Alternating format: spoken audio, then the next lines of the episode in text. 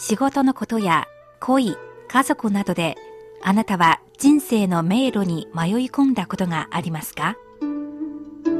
そんな時に暗闇を灯してくれる明かりがあります。人之初，性本善。性有朋自远方来，不亦乐乎？人不知而不愠，不亦天行健，君子以自强不息。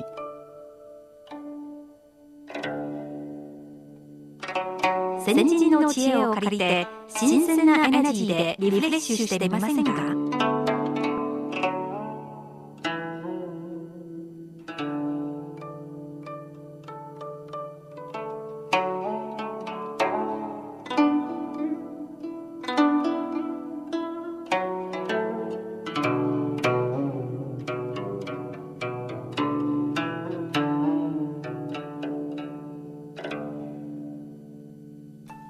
ニーハオいかがお過ごしでしょうか？しおりです。ニハオ、ご機嫌いかがですか？高橋恵子です。さて、夏の名物といえば、やっぱりお化け、うん怪談、ホラーですよね、はい映像コンテンツに関する調査によりますと、ホラーを見ると涼しくなると回答した人は38%で、体感温度がなんと平均4.9度も涼しくなると感じているということです。4.9度はすごいですよね。そうですよね。こうなると夏の節電対策の一つとも言えそうな感じです。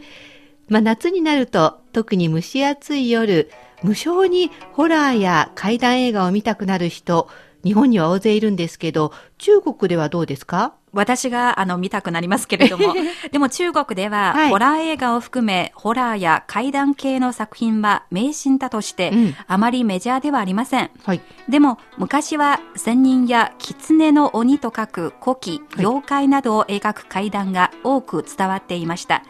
その中で一番有名なのは、秦の時代の怪奇小説集、聊斋志異、良妻志異です。作者は保昌霊と言います。小説の内容は仙人、幽霊、古里、狸とか狐のお化けですね。はいえーこういった怪奇譚で、当時は世間で口から口へと伝わっていたものを後で筆記してまとめたものです。全部で491編の短編小説からなっています。私は小学5年生の時、古文の勉強として原文を読みました。はい。その人間界と交錯していた怪奇の世界に惹かれながら、背中にヒヤヒヤと感じた覚えがあります。でも小説に書かれている話は、冴えない受験生のもとに美女に化けた狐やら幽霊やらがやってくるっていうのが多いですよね。はい。神秘さや不思議さは感じるんですけど、なんか怖いって感じじゃないような気もしますが。そうですね。人間よりも善良な狐や幽霊が多いからでしょうか。うん。今回はこの真夏の暑さを吹き飛ばすために、良妻詩意の中で最もゾッとする話をご紹介します。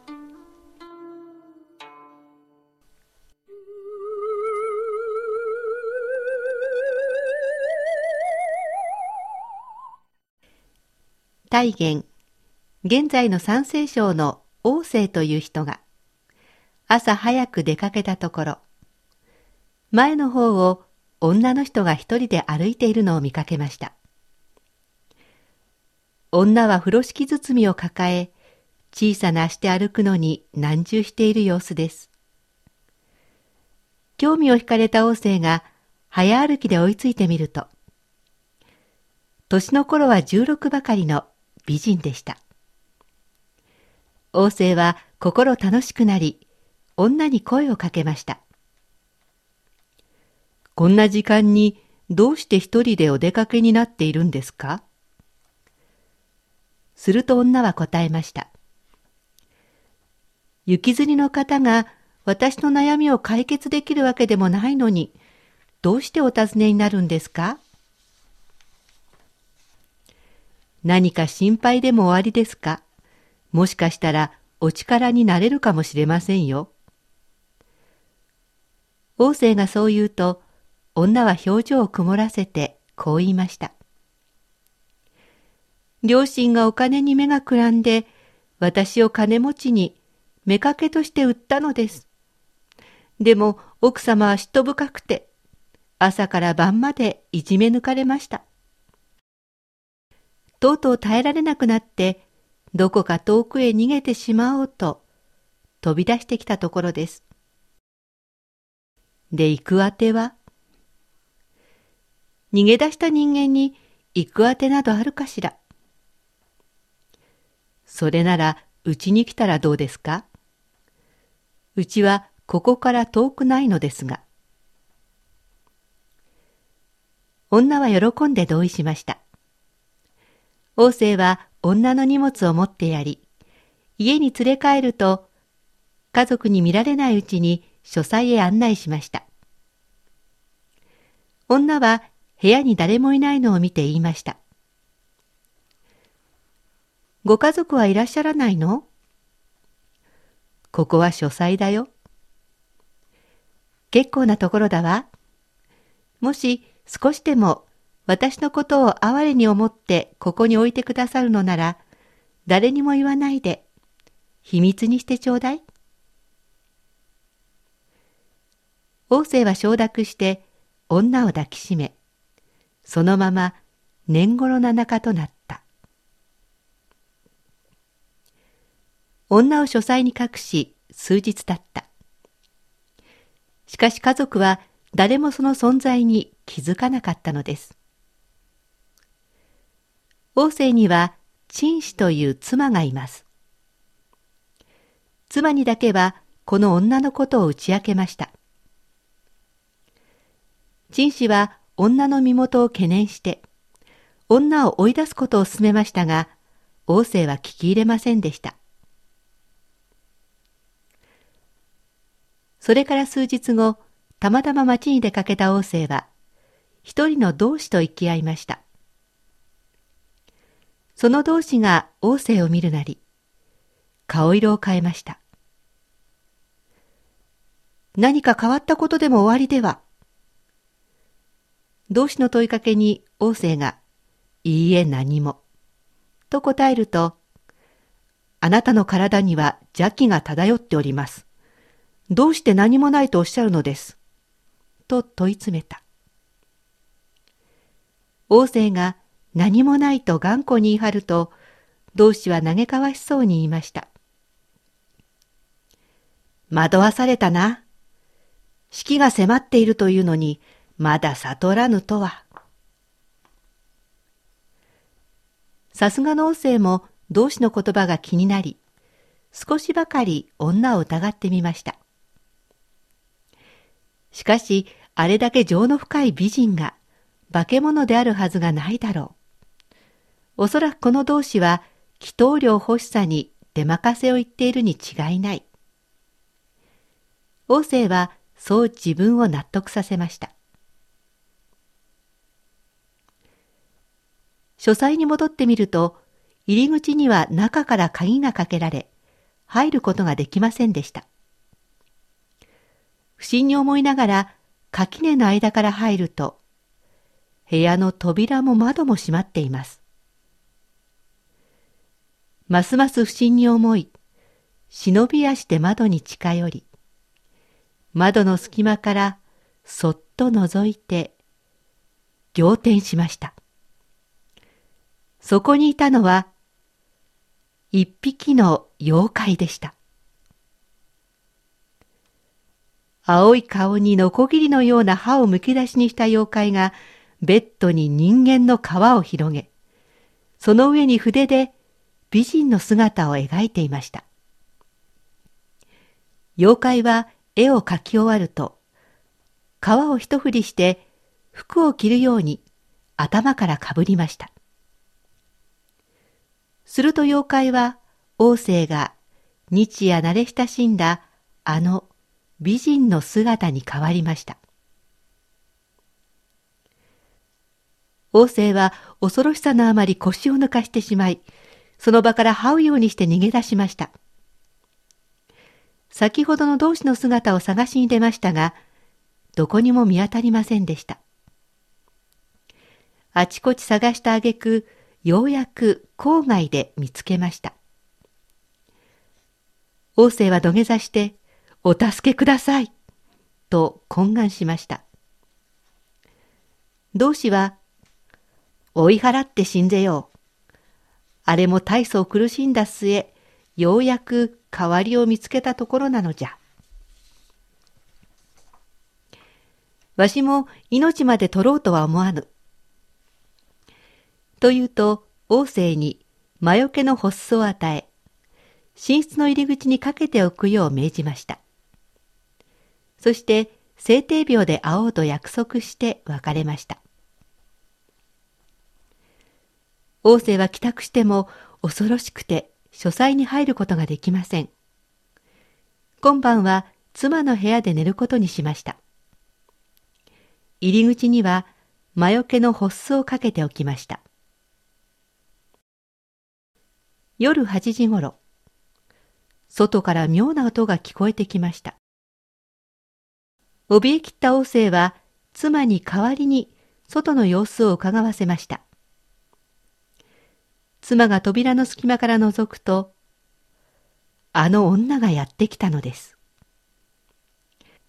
女は部屋の入り口にかけられている発巣を見ると足を止めました。それ以上近づくことができないようで歯を噛みしめてこちらを睨んでいます。しばらくそうしていましたが、やがて立ち去りました。女が行ってしまって安心していると、また戻ってきました。女は、腐れ同士め、これで俺を脅かしているつもりか。そうはいかぬわ。せっかく口に入れた獲物をむざむざ吐き出してたまるか。と言うや否や、発巣をつかみ取って引き裂くと、扉を破って中に飛び込んできました。そして王政に飛びかかり、鋭い爪で、その腹を裂き、心臓をつかみ出して姿を消しました。誰か来て？妻の陳氏の悲鳴で、下女が明かりを手に駆けつけました。部屋は血の海となり、王政が無残な姿で倒れていました。陳氏はあまりの衝撃に言葉もなく、夫の額に取りすがって涙を落とすばかりでした。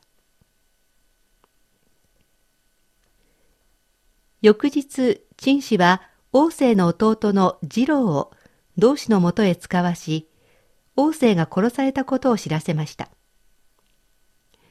同志は聞くなり激怒しました。なんと、わしはもともとあやつを哀れに思って見逃してやろうとしておったのに、よくもひどいことを。同志は次郎に案内されて、王政の家へやってきました。しばらくあたりを見回してから言いました。幸い、あまり遠くへは行っていないようじゃ。そして、南の離れにはどなたがお住まいで？と尋ねた。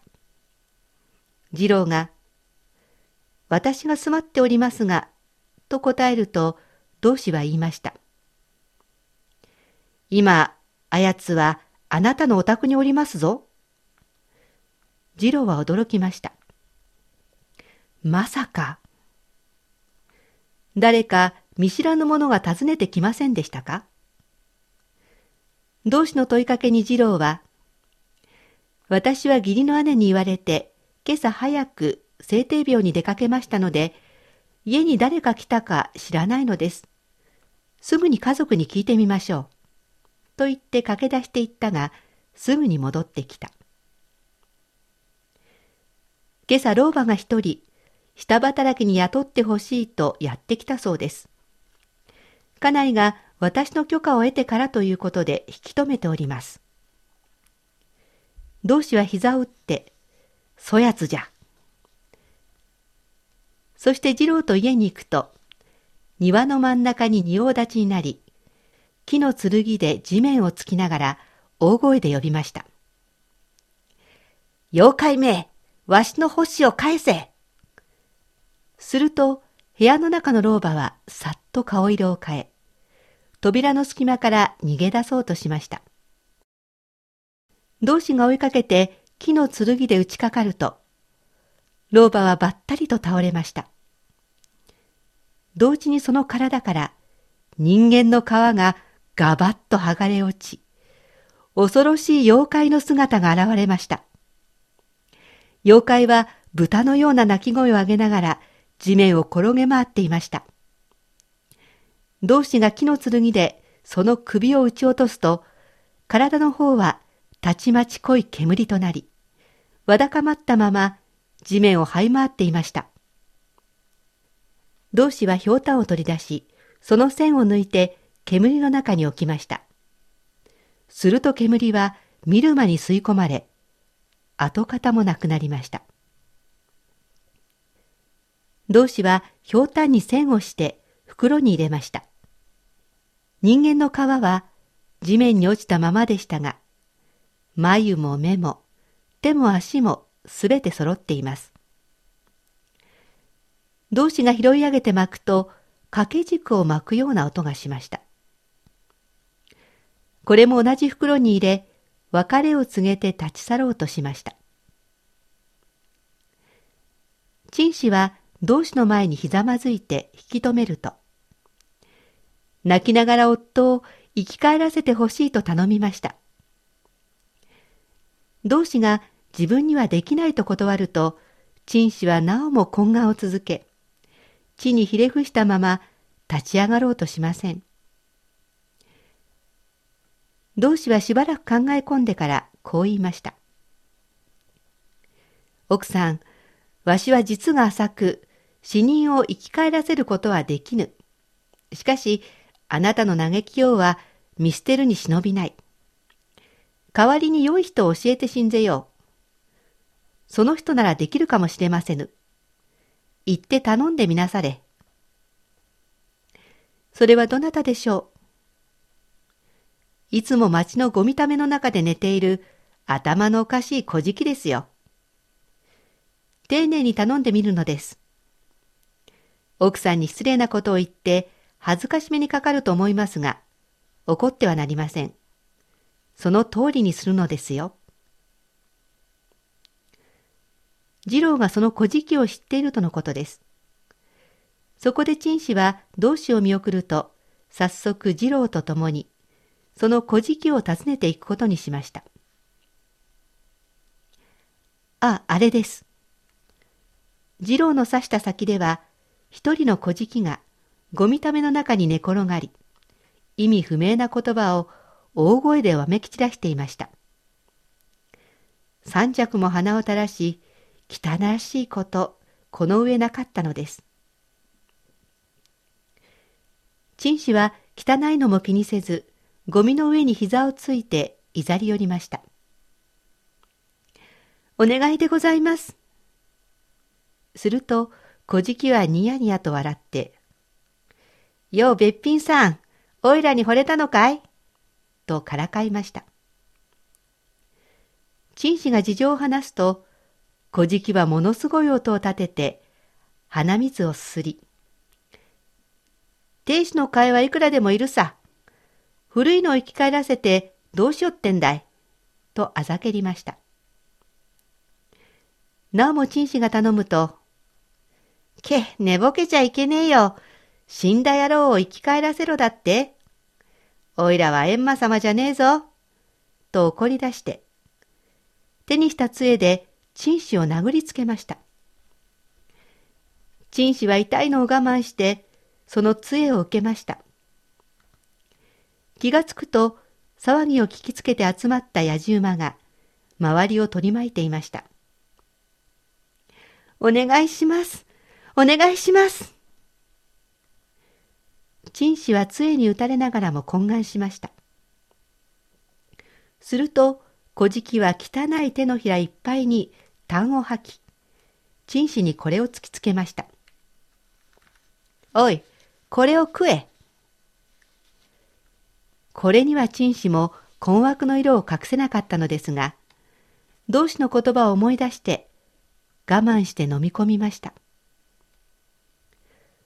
不思議なことに、小じの痰は喉の中に入ると、綿の塊のようになって、ゴロゴロと下っていき、胸のところで止まりました。小じは、陳氏が痰を飲み込んだのを見ると、べっぴんさんよ、よっぽどおいらに惚れてるな、と言い残して立ち去りました。陳氏は次郎と共にその後を追っていきました。小じは後ろも振り返らず、そのまま廟の中に入っていきました。陳氏たちがなおも頼もうと廟について入ったところ、小じの姿はどこにもありませんでした。結局小じは見つからず、陳氏は恥じたり恨んだりしながらも、次郎と共に帰宅しました。家に帰ると、夫の無残な死に方や、人の痰を食べた自分の屈辱を思い出し、陳氏は号泣しました。自分も夫の後を追って死んでしまおうと思ったのです。夫の死骸の血を拭って、棺に収める用意をしました。歌人は死骸のあまりのひどい状態に恐れをなして近づこうとしません。陳氏は自ら夫の死骸を抱きかかえて、はみ出した腹綿を腹の中へ収めました。その最中にも涙がとめどなくこぼれました。どっと悲しみがこみ上げ、こらえきれなくなって号泣しました。その時、あまりに激しく泣いたため、喉の奥がむせ返り、先ほどの小じきの痰の味がよみがえってきました。吐き気を覚えた時にはもう間に合わないのです。顔を背ける間もなく、死骸の腹の中に向かって吐いてしまいました。驚いたことに、陳氏が吐き出したのは、人の心臓でした。心臓は死骸の腹の中でドクドクと鼓動を打ち、煙のような熱気が立ち上っていました。陳氏は慌てて死骸に抱きつくと、腹の傷を閉じ合わせました。少しでも緩めると、傷の間から熱気が漏れ出てきました。そこでベッドの帳を裂いて、傷の上から縛り付けました。死骸を撫で続けながら見守っていると、だんだんと温かみが戻ってきました。夜中には死骸は細い呼吸をしだしました。夜明け近くに生き返ったのです。目を開けた王政はこう言いました。うつらうつらと夢を見ているようだ。なんだか胸のあたりがチクチク痛むよ。見てみると、腹の傷には銅線くらいのかさぶたができていました。数日もすると、そのかさぶたも消えてしまいました。良妻シーのガピーでした。いかがでしたか？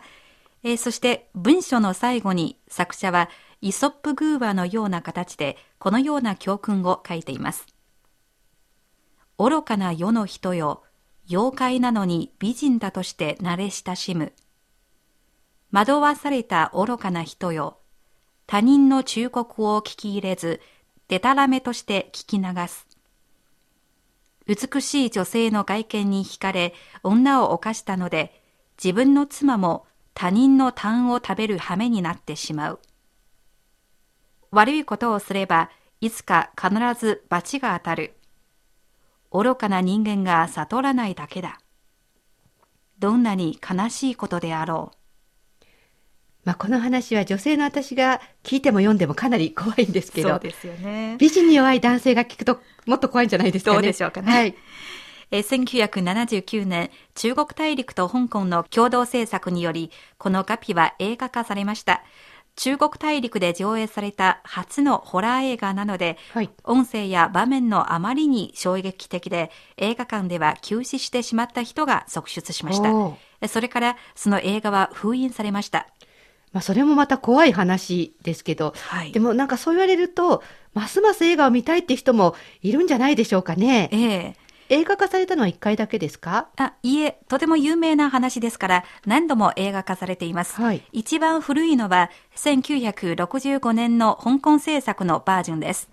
それから、2008年の新しいものもあります。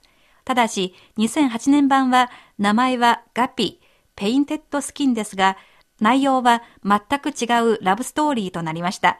興味がありましたら、ぜひ鑑賞してください。はい。涼しくなっていただけたでしょうか？古典エナジー、今日はゾッとする話、中国の怪奇小説、画皮をご紹介しました。番組を聞きになって何かご意見、ご感想がありましたら、ページの書き込み欄にコメントしてくださいね。お待ちしています。それでは次回またお会いしましょう。ごきげんよう。